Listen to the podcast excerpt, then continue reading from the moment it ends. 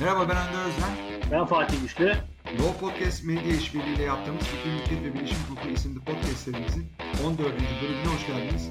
Bugünkü bölümümüzün konusu kişisel verilerin korunması, mevzuat ve uygulaması. Konuğumuz Nurdan Çavdaroğlu. Nurdan hoş geldin.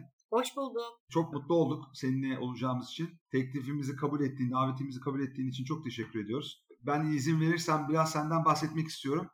Sonra Fatih'e sözü vereceğim. Onun seninle hukuku daha eskiye dayanıyor. O yüzden o bir şeyler söylemek isteyebilir seninle ilgili olarak. Sonra da ben bir konuya giriş yapacağım kendimce ve sonra topu sana atacağım. Marmara Üniversitesi Hukuk Fakültesi mezunu olan Nur'dan South Texas College of Law'daki eğitiminin ardından kariyerine 2003 yılında Ernst Young'da başlamıştır. Türkiye Kulu Hukuk Bürosu'nda çalıştığı dönemde bilişim hukukunun ilk uygulama örneklerini veren Çavdaroğlu, Avia İletişim Hizmetleri AŞ'de 2009-2012 yılları arasında Regülasyon Hukuk Bölüm Müdürü ve 2012-2014 yılları arasında Regülasyon Hukuk Departmanı Müdürü olarak görev yapmıştır. 2015 yılından bu yana yenilikçi, yaratıcı, ihtiyaç ve çözüme odaklanan müvekkillerin strateji, hedef ve amaçlarını anlamaya yönelik önleyici ve koruyucu hukuk yaklaşımı ile müvekkillere danışmanlık hizmeti sunmaya devam eden Çavdaroğlu Hukuk Bürosu'nun kurucusudur.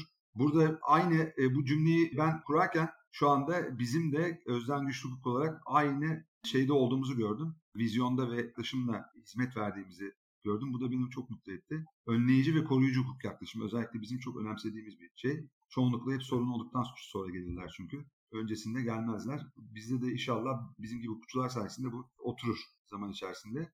Bunun dışında Nur'dan bilişim hukuku, telekomünikasyon hukuku, düzenleyici hukuk ve devlet ilişkileri ve idari hukuku, ticaret ve şirketler hukuku, sözleşmeler hukuku ve iş hukuku alanlarında sektöründe oldukça deneyimli bir isim. Kendisinin bazı yayınlarından örnek vermem gerekirse Kişisel Verilerin Korunması Kanunu'nun iş ilişkisine etkisi 8 Nisan 2016 tarihinde Güncel İş Hukuku dergisinde ya da internet sitesinde yayınlanmış. Kişisel Verilerin Korunması Kanunu ve araştırma sektörünün etkileri yine bir TÜATNİ dergi de yayınlanmış 2018'de, Şubat-Mart 2018'de. İstanbul Bilgi University Information Technology Law Research Center AID Management Turkey Report European Union. Herhalde burada bir yine makalesi yayınlandı. Yani Bilgi, Bilgi Üniversitesi'nin Bilişim Hukuku e, Merkezi'nin Merkez. Avrupa Birliği için hazırladığı bir takım raporlar vardı. Türkiye'deki e-dönüşümle ilgili. Orada bir sürü şey göreceksiniz. Ben sizi kurtarayım o zaman hemen.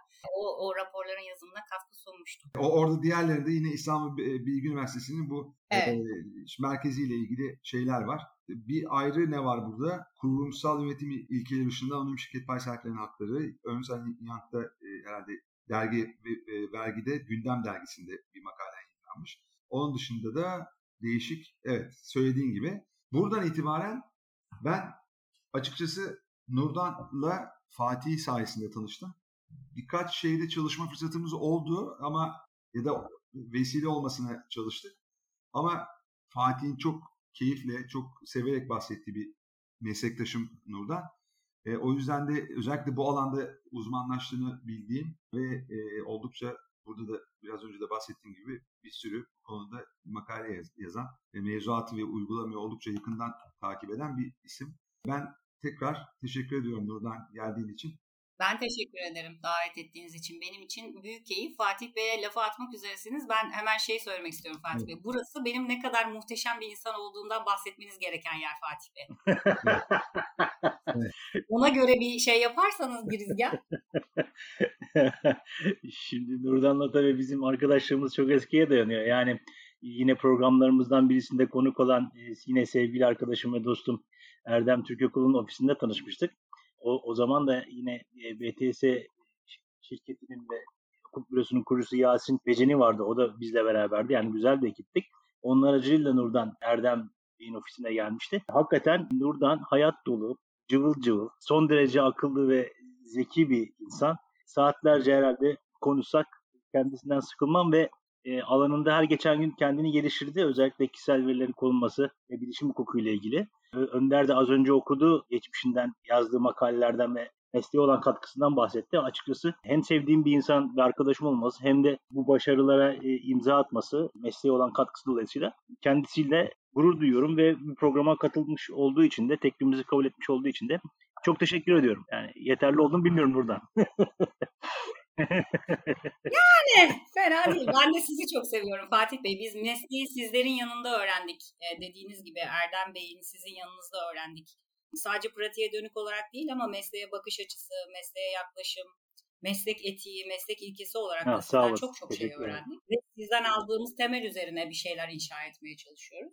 Ben de bu vesileyle size teşekkür sağ ol, etmiş Sağ ol canım benim. Çok teşekkür ederim. Bu imkanı bulmuştum. Ben buradan itibaren e, Nurdan ben bir e, giriş yapmak istiyorum. Ondan sonra sen dediğin gibi konuyu ele almaya başlayabilirsin. Bu kişisel verilerin e, korunması ile ilgili mesele aslında özellikle son zamanlarda oldukça birçok ülkede dikkat çeken ve hassasiyetle yaklaşılan konulardan biri haline geldi. Bu teknolojinin gelişimi ve sanayi toplumundan bilgi toplumuna doğru evrimleşmeyle her türlü bilginin daha kolay ulaşılabilir olması, serbestçe dolaşması ve işlenmesi mümkün hale geldiğinden ülkesel ve uluslararası çapta hızla artan veri paylaşımı, bulut bilişim gibi araçlarla, sosyal ağlarla, sanal alışverişle, elektronik ticaretle ve giderek artan küreselleşme ile kişisel verilere ulaşım şekillerini de çeşitlendirmiş ve büyük veriye, big data'ya duyulan ilgi farklı denetleme yapılarına gereksinimi arttırmıştır. Buradan itibaren 1995 yılında Avrupa Birliği'nin uygulamaya koyduğu kişisel verilerin korunması direktifinin ardından kişisel verilerin serbestçe dolaşımını ve işlenmesini kurallara bağlayan ve mahremiyeti koruyacak uygulamaları garanti altına alan daha kapsamlı bir mevzuat olan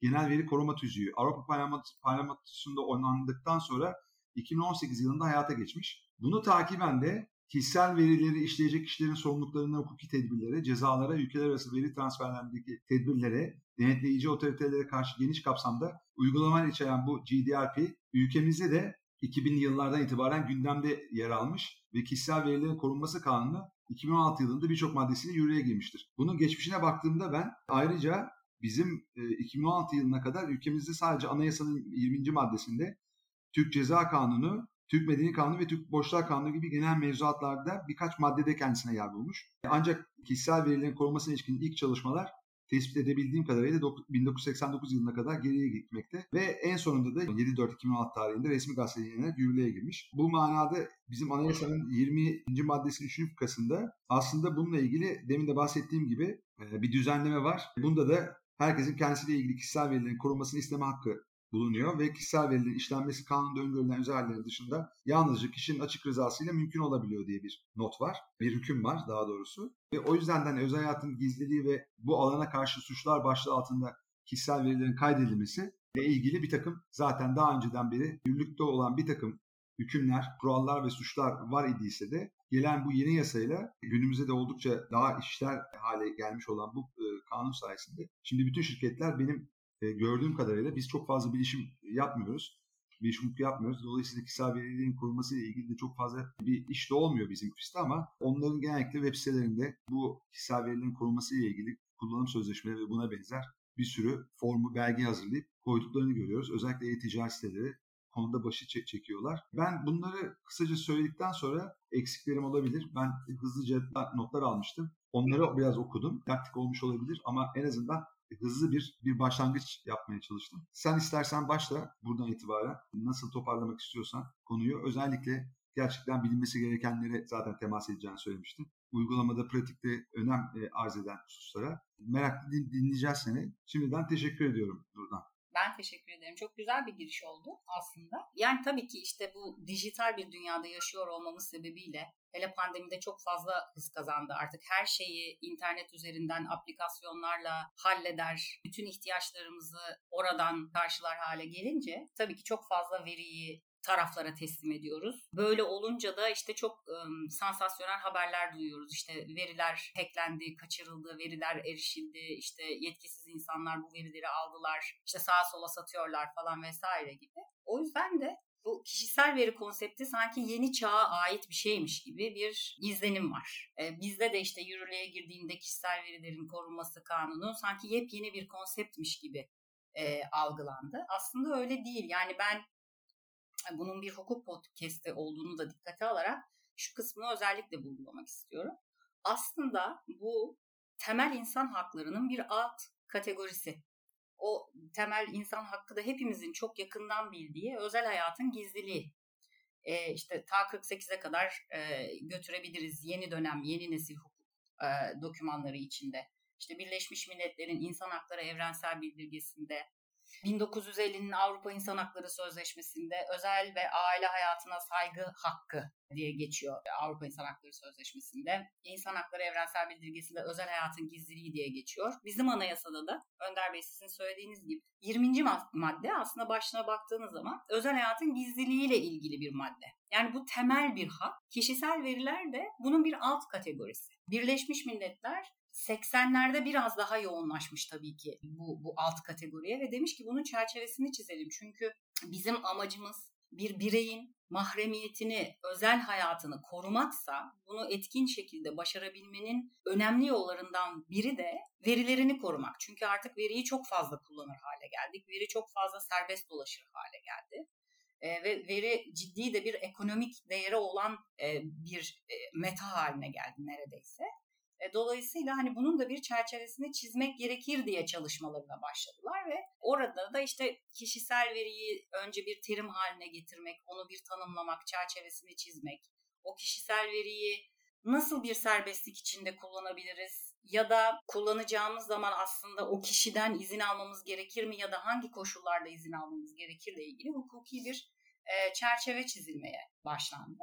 Bizde de hatta şöyle yani dediğiniz gibi işte anayasamıza zaten vardı 20. madde özel hayatın gizliliği. Onun alt paragrafı olarak kişisel verilerle ilgili o demin e, alıntıladığınız paragraf 2010 değişiklikleriyle girmiş durumda. Yani 2010'dan beri aslında 10 yılı aşkın bir süredir kişisel veri adlı adınca geçen bir şey bizim anayasamızda. Ondan da işte bir sene önce belki 2009'du yanlış hatırlamıyorsam Türk Ceza Kanunu'na girmiş bir, bir terim. Orada da işte yine kişisel verilerin hukuka aykırı elde edilmesi, kopyalanması, üçüncü kişilerle paylaşılması e, suç sayılmış, suç teşkil edilmiş. Yani bugüne kadar bu kanun yürürlüğe girmeseydi de yapılabilecek şeyler vardı zaten. Eğer bununla ilgili bir hakkımız ihlal ediliyorsa. Nedir? Eğer o suça giriyorsa savcılığa gidip suç duyurusunda bulunabiliyor idik ya da anayasada tanımlanan bütün haklar gibi bu hakka da tecavüz edildiğinde mahkemeye başvurup maddi manevi tazminat talep etme hakkımız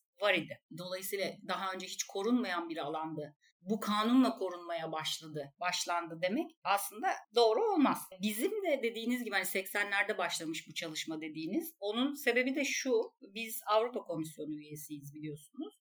Avrupa Birliği üyesi olamadık maalesef ama Avrupa Komisyonu üyesi olmaya devam ediyoruz. Bu Avrupa Komisyonu bir sözleşme imzaladı. Kişisel verilerin korunmasıyla ilgili. 1981 yılında. Tarihe tekrar dikkat çekeyim. 1981 ve onun imzacılarından bir tanesi de Türkiye. Yani Türkiye kişisel verilerin korunması ile ilgili uluslararası sözleşmeyi ta 1981 yılında imzaladı. Sizler de çok iyi bileceksiniz işte bir uluslararası sözleşmenin sadece imzalanması iç hukukta uygulanması için yeterli değil. Onun aynı zamanda onaylanması lazım. Yani gelip burada mecliste kabul edilip resmi gazetede yayınlanması lazım. Burada ilginç olan şey ta 81'de imzaladığımız sözleşmeyi 2016 yılında ancak meclisten geçirmiş olmamız. Arada çok çok ciddi bir süre var hakikaten.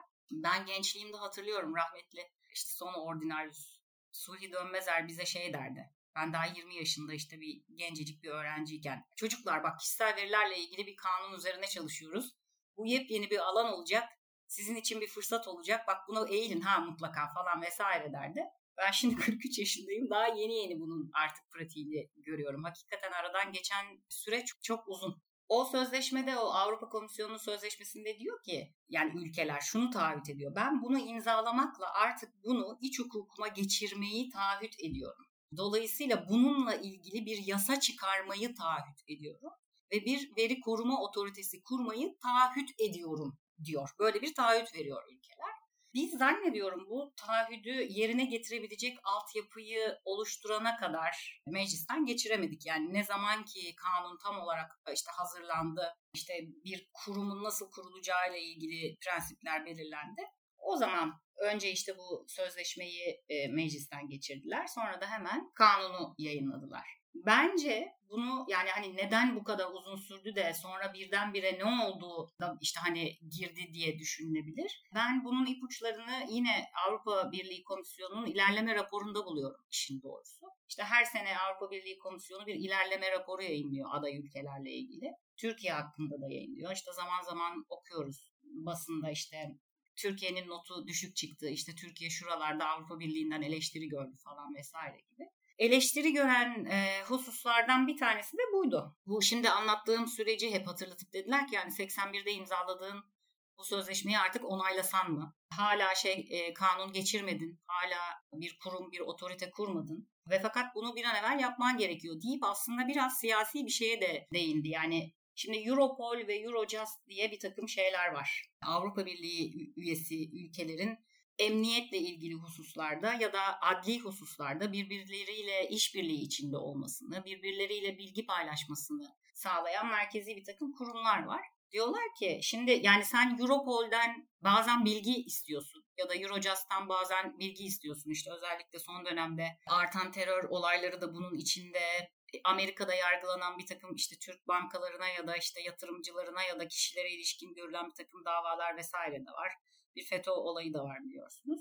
Dedi ki yani Avrupa Birliği benden bilgi istiyorsun iyi tamam ama yani ben kanununu çıkarmamış ve bir otorite kurmamış bir ülkeye veri teslim edemem. Dolayısıyla artık bir an evvel bunu yapman gerekiyor dedi. Biraz siyasi bir tarafı vardı ve ışık hızıyla çıktı kanun bu defa o ilerleme raporu üzerine. Bu bahsettiğim rapor 2015'ti.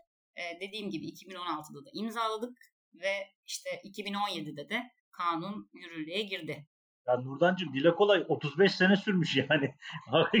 Şaka gibi. Hani ya biraz yani hızlandırırsanız falan filan gibi şey temenniler gelmiş ama yani yine de 35 sene hakikaten çok şaşırtıcı. Gerçekten çok şaşırdım ben de yani.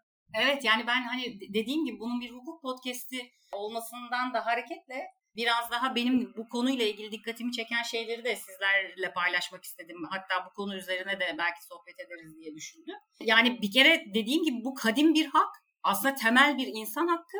Anayasamıza da girmiş bir şey ama yani hani bunun çerçevesinin çizilmesiyle ilgili kanun bir şekilde çıkmamış. Yani ne zaman ki artık başka çare kalmamış dışarıdan bilgi almak istiyorsak şayet o zaman kanun çıkmış. Hakikaten enteresan da bir şey, bir göstergedir Buradan, bir yandan. Peki sen daha önce yani bu alanla ilgilenmeye başladığın ilk dönemlere e, geri dönersek 2016'da mevzuatın yürürlüğe girmesinden önce nasıldı uygulama? Böyle kısaca ondan bahsedebilir misin? Nasıl bir uygulama var?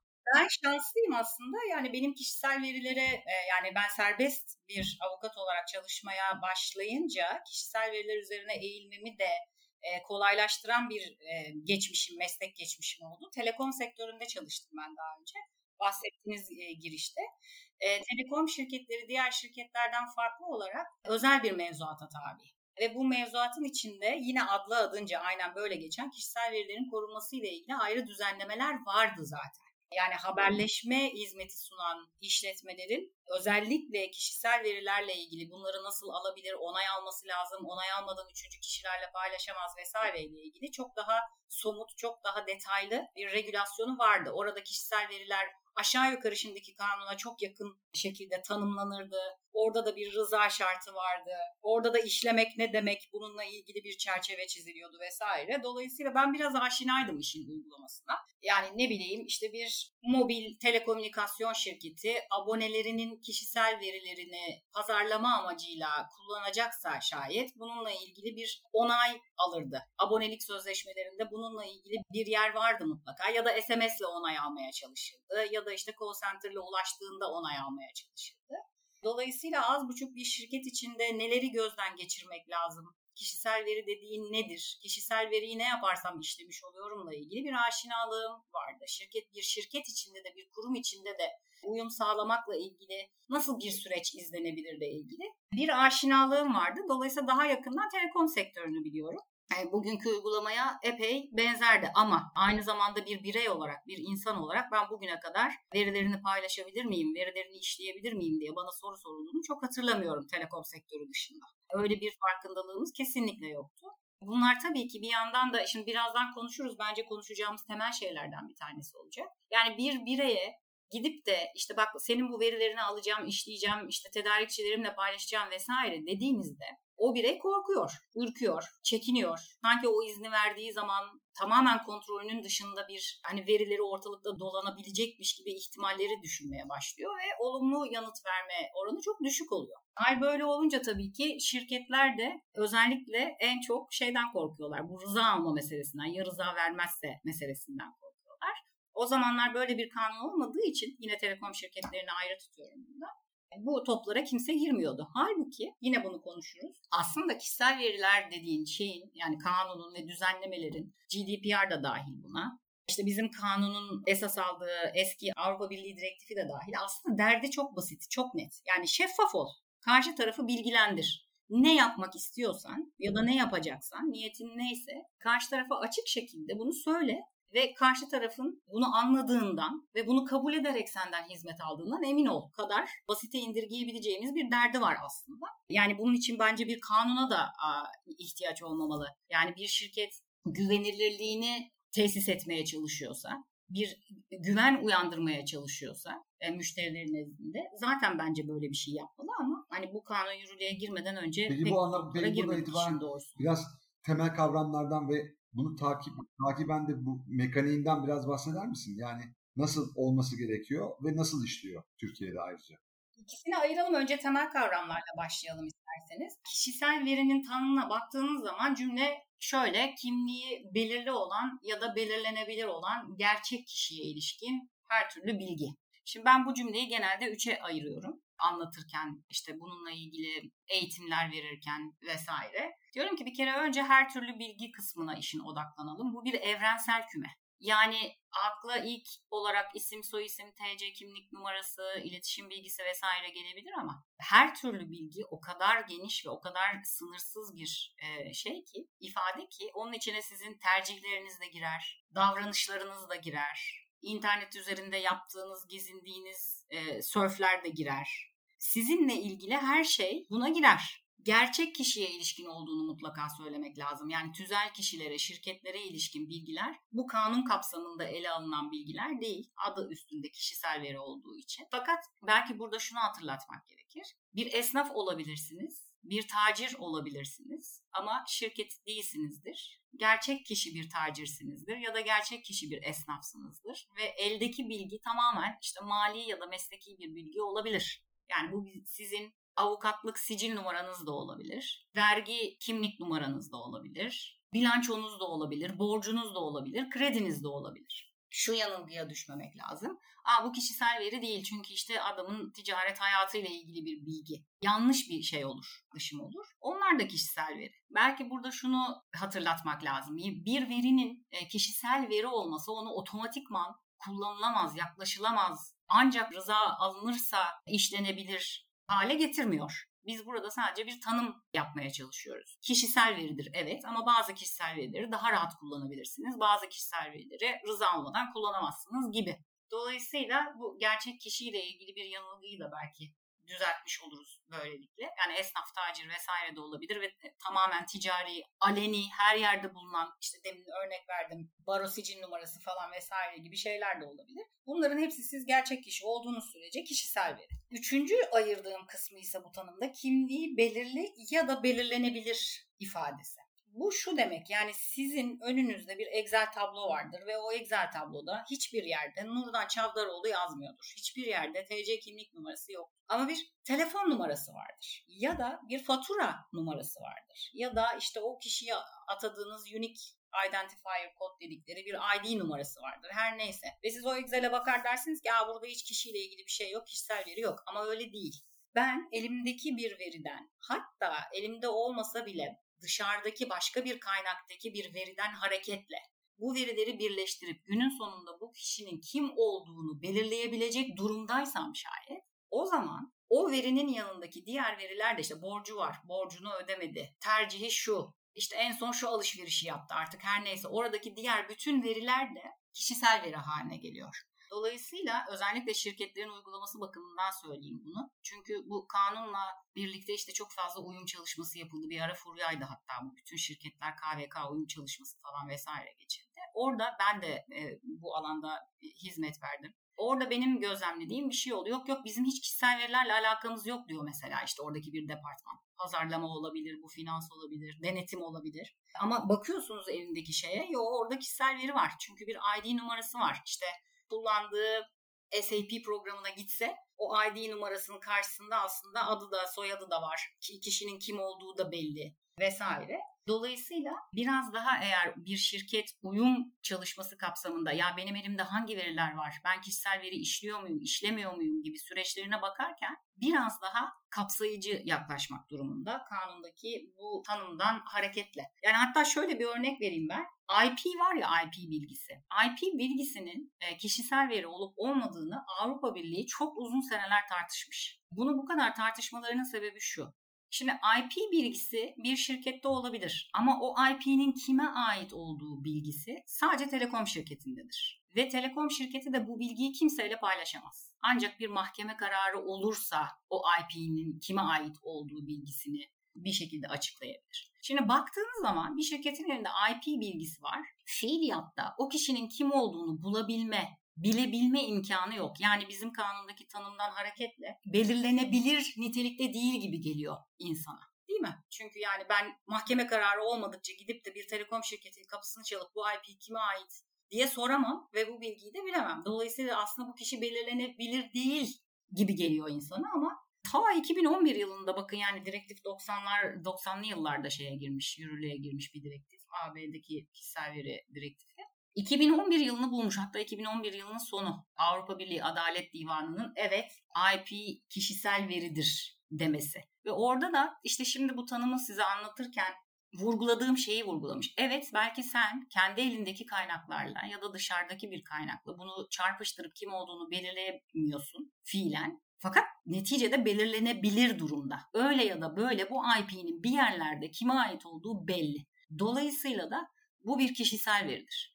Dolayısıyla da bunu işlerken temel prensiplere, ilkelere uygun davranman beklenir gibi bir karar verdi. Ben bunu çok ilginç buluyorum. Yani hem bu yani ne kişisel veridir ne değildir noktasında bazen emin olabilmek çok kesin olamıyor, çok kolay olamıyor. Bunu gösteriyor bence bu karar. Dediğim gibi 2011'i bulmuş yani. Hem de biraz daha bütün şirketleri daha dikkatli davranmaya, daha titizlikle süreçlerini gözden geçirmeye teşvik edecek bir yaklaşım. Bir de işleme kavramı var çok sık karşılaştığımız. Nasıl ki kişisel veri için evrensel küme dedik, işleme de öyle. Yani kişisel veriyle ilgili yaptığınız, yapabileceğiniz her şey işleme demek. Kanunda bir tanım var. Orada bir sürü virgüllerle bir şeyler söylemiş. Depolanması, değiştirilmesi, yeniden düzenlenmesi, aktarılması falan vesaire gibi.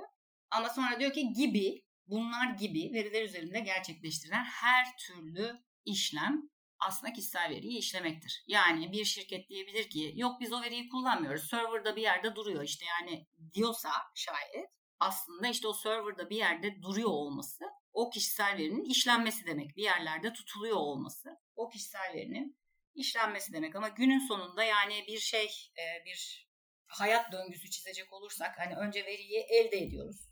Bir yerden alıyoruz. Bu bir işlemek. Sonra o veriyi bir yerlere kaydediyoruz. Bu da işlemek. Sonra o verileri alıyoruz, başka verilerle birlikte kullanıyoruz. O verilerden hareketle analizler gerçekleştiriyoruz.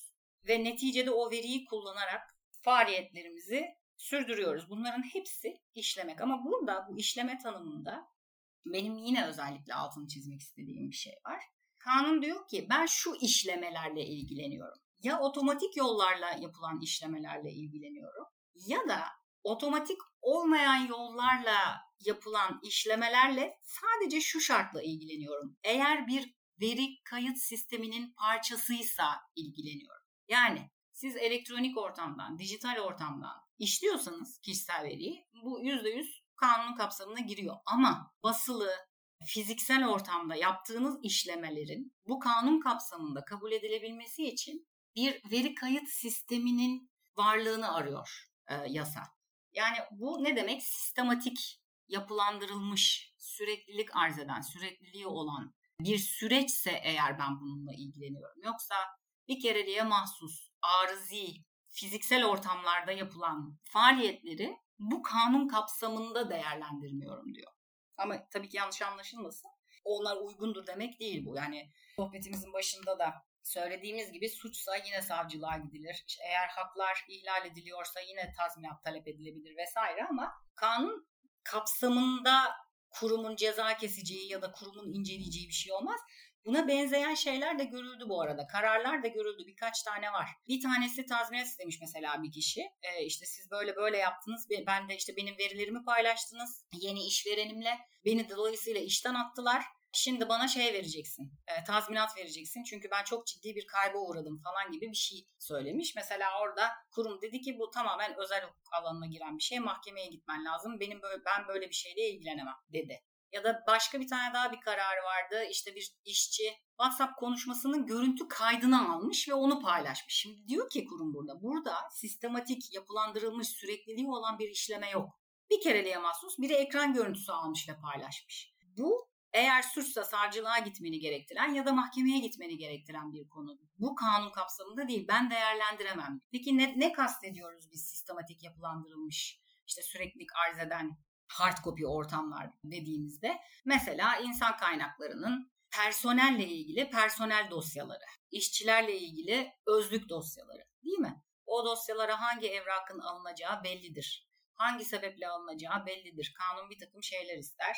Siz de bu evrakı alırsınız ve onları basılı şekilde dosyalarsınız. Bir arşiv mantığınız vardır ve onu saklarsınız. Hatta benim vermeyi çok sevdiğim bir örnek var. Yani bir bakkalın veresiye defteri bile aslında bu kapsamda ele alınabilir. Çünkü yine orada da yapılandırılmış süreklilik arz eden bir şey var. Şu apartmandaki bilmem kaçıncı dairedeki kişi işte e, yağ almış, tuz almış, şu kadar borcu var. Yani kastedilen bu. Süreklilik arz eden bir şey olması. Fakat işte dikkat etmek lazım. Bazen heyecanlanıyoruz.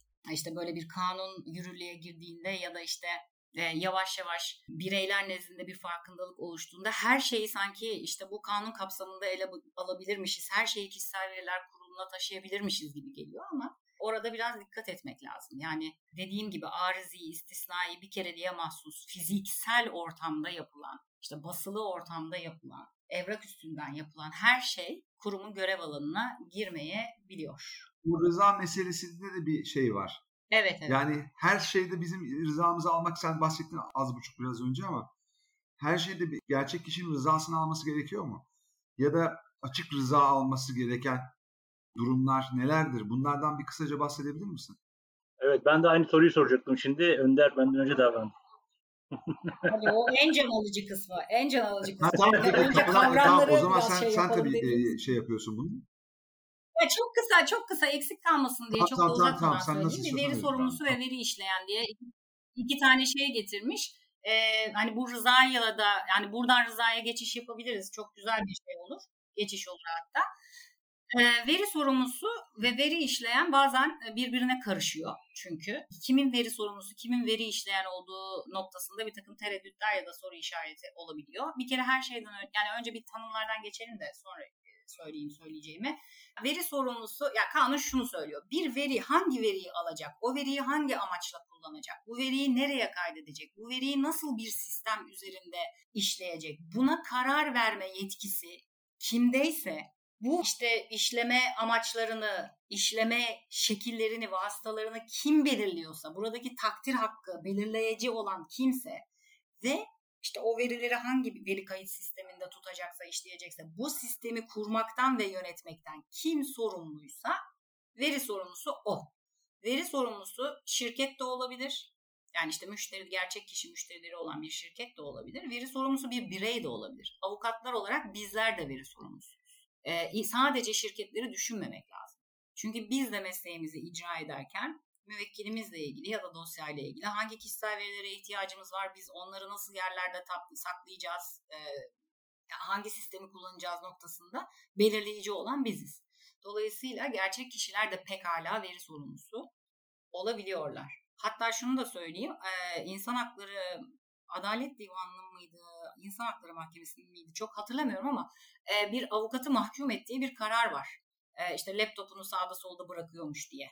Yani orada senin müvekkillerinin kişisel verileri var e, ve sen gerekli tedbirleri almıyorsun. Bu verilerin güvenliğini sağlamıyorsun. Yani kaybedilmeye çok müsait, çalınmaya çok müsait değil. Para cezası uyguladı. Biliyor musunuz bizim kurumun da benzer bir kararı oldu. Orada da işte bir avukat bir borçluyu takip ederken zannediyorum borcu tahsil etmek için o borçlunun yakınına ait bir bilgiyi paylaştı. Tam da şimdi şey yapmayayım yani yanlış olmasın ama sonuç itibariyle aslında elindeki dosyadaki kişiyle ilgili değil de borçluyla ilgili değil de borçlunun yakını olan e, bir kişiyle e, galiba veri paylaştı. Orada da kurum e, mesela yine o avukatı kişisel verilerin güvenliğini temin edememekten sorumlu tuttu. Bir de veri işleyen var. Veri işleyen de şu demek. Şimdi veri sorumlusunu anladık. Bu veri sorumlusu kişisel verileri işlemek için bir yetki verirse üçüncü kişiye, bu veriyi benim adıma sen işle derse, bu veri işleyen oluyor.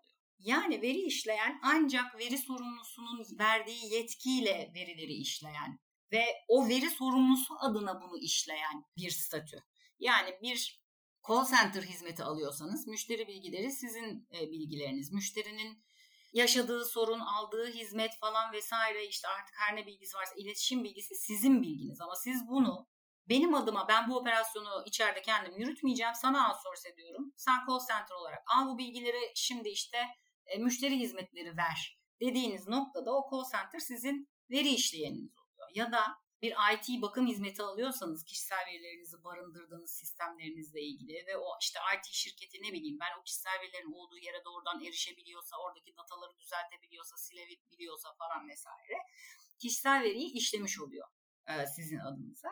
Dolayısıyla arada böyle bir fark var. Hemen şunu söyleyerek bitireyim çalışanlar veri işleyen değiller. Çok sık aldığımız sorulardan bir tanesi. Yani şirket bana yetki veriyor ve ben şirket adına bu kişisel verileri işliyorum. O zaman ben veri işleyen miyim diye e, bir soruyla çok sık karşılaşıyoruz. Hayır değil. Burada kastedilen dediğim gibi aslında sizin adınıza veri işleme işini şu ya da bu e, hizmeti satın alarak outsource ettiğiniz tedarikçileriniz e, aslında kastediliyor. Buradan Rıza'ya geçelim isterseniz yavaş yavaş. Ben hatta şöyle yani hem ben biraz soluklanayım hem de ben sizin uygulamada mesela işte gözlemlediğiniz ya burası çok net değil gibi dediğiniz ya ben aslında şurayı daha şey anlamak istiyorum, daha iyi anlamak istiyorum dediğiniz bir şey varsa ben de sizin ya, benim, benim şu an aşamada açısı yok çünkü ben e, aklımdaki şeyde e, sen devam ediyorsun e, strüktürle. Bu rıza meselesini ben dinledikten sonra belki birkaç şey sorabilirim. E, ama, ama şu ana kadar gayet net e, bu e, şeyle ilgili bir sorayım mı sormayayım mı diyordum ama madem şey yaptın. Bu e, fiziksel ortamı anlattın. O bence önemliydi. E, VRS defteri örneği de öyleydi. Akılda kalıcıydı en azından. Çok ol. E, bu dijital ortamdaki verilerle ilgili aslında bizim KVKK'nın e, şeyi kapsamında e, dedin ama orada ben kaçırmış da olabilirim bir an bir anda. Yani e, dijital olması halinde mutlaka mı e, o şeyi kanun kapsamında ele alınacak? Evet kesinlikle. Kesinlikle. Kanun kapsamında ele almak demek ama yani yine onu vurgulayalım. İlla rıza alınacak anlamında değil. Yani şunu söylemeye çalışıyorum. Bir tanımı anlatmaya çalışıyoruz. O tanımın kapsamına ne girer ne girmez aslında biraz onu e, anlatmaya çalışıyoruz. Hani kanun uygulanır, kanun uygulanmaz derken de kastettiğim şey o kişisel verilere mutlaka rıza aranır. İşte bunlara aranmasa da olur demek değil. Ama dediğiniz doğru. Yani elektronik ortamda bu bir CD de olabilir, USB de olabilir. Elektronik ve dijital ortamlarda bir veriyi depoluyorsanız ve işliyorsanız vesaire otomatikman evet, yani kanun böyle bir ayrım, ilgileniyor. E, önemli.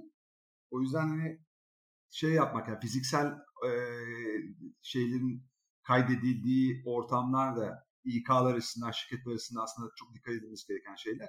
Dolayısıyla e, bu alanda çalışan bir, bir, bir e, şirket geldiğinde sadece elektronik ve dijital ortamdaki verileriyle değil o hukukçu aynı zamanda fiziksel ortamda da sakladığı, kaydettiği verileri de incelemeli. Bir audit yapacaksa da Tabii. bu auditi aslında bütün hard ve soft soft copy ne varsa şeyler, verilerle ilgili onların her birinin üzerinden geçip bakması lazım. Ve bunu da tabii nasıl yapıldığı da ayrı bir hikaye. Onu da zaten rıza meselesiyle anlatacaksın. Ama bence bu senin anlattığın kavramlar üzerinden e, işleme meselesine çok daha dikkat edildiğini ben görüyorum. Ama şirketlerin e, web sitelerinde onu da ayrıca belki anlatırsın zaten rızadan sonra. Web sitelerinde bu konuyla ilgili hazırlıkları ve koydukları tüm yayınladıkları tüm belgeleri baktığımızda aşağı yukarı birbirine benziyorlar zaten. Onları ne kadar uyguladıklarını ben e, emin olamıyorum. Orada benim bir takım tereddütlerim var. Özellikle bu içeride bir takım kurullar oluşturma meseleleri falan var. Onlar yazılıyor. Bizim de birkaç şirkete yazdık onları verdik öyle kullansınlar diye. Ama onları ne kadar uyguluyorlar bilemiyorum. Takip et, e, etmiyoruz onları biz kendi açımızda. Ama belki o noktada da bizi bilgilendirebilirsin. Kişisel verilerin korunması ile ilgili bölümümüzün birinci kısmını burada sona erdiriyoruz. İkinci kısımda görüşmek üzere. Hoşçakalın. Hoşçakalın.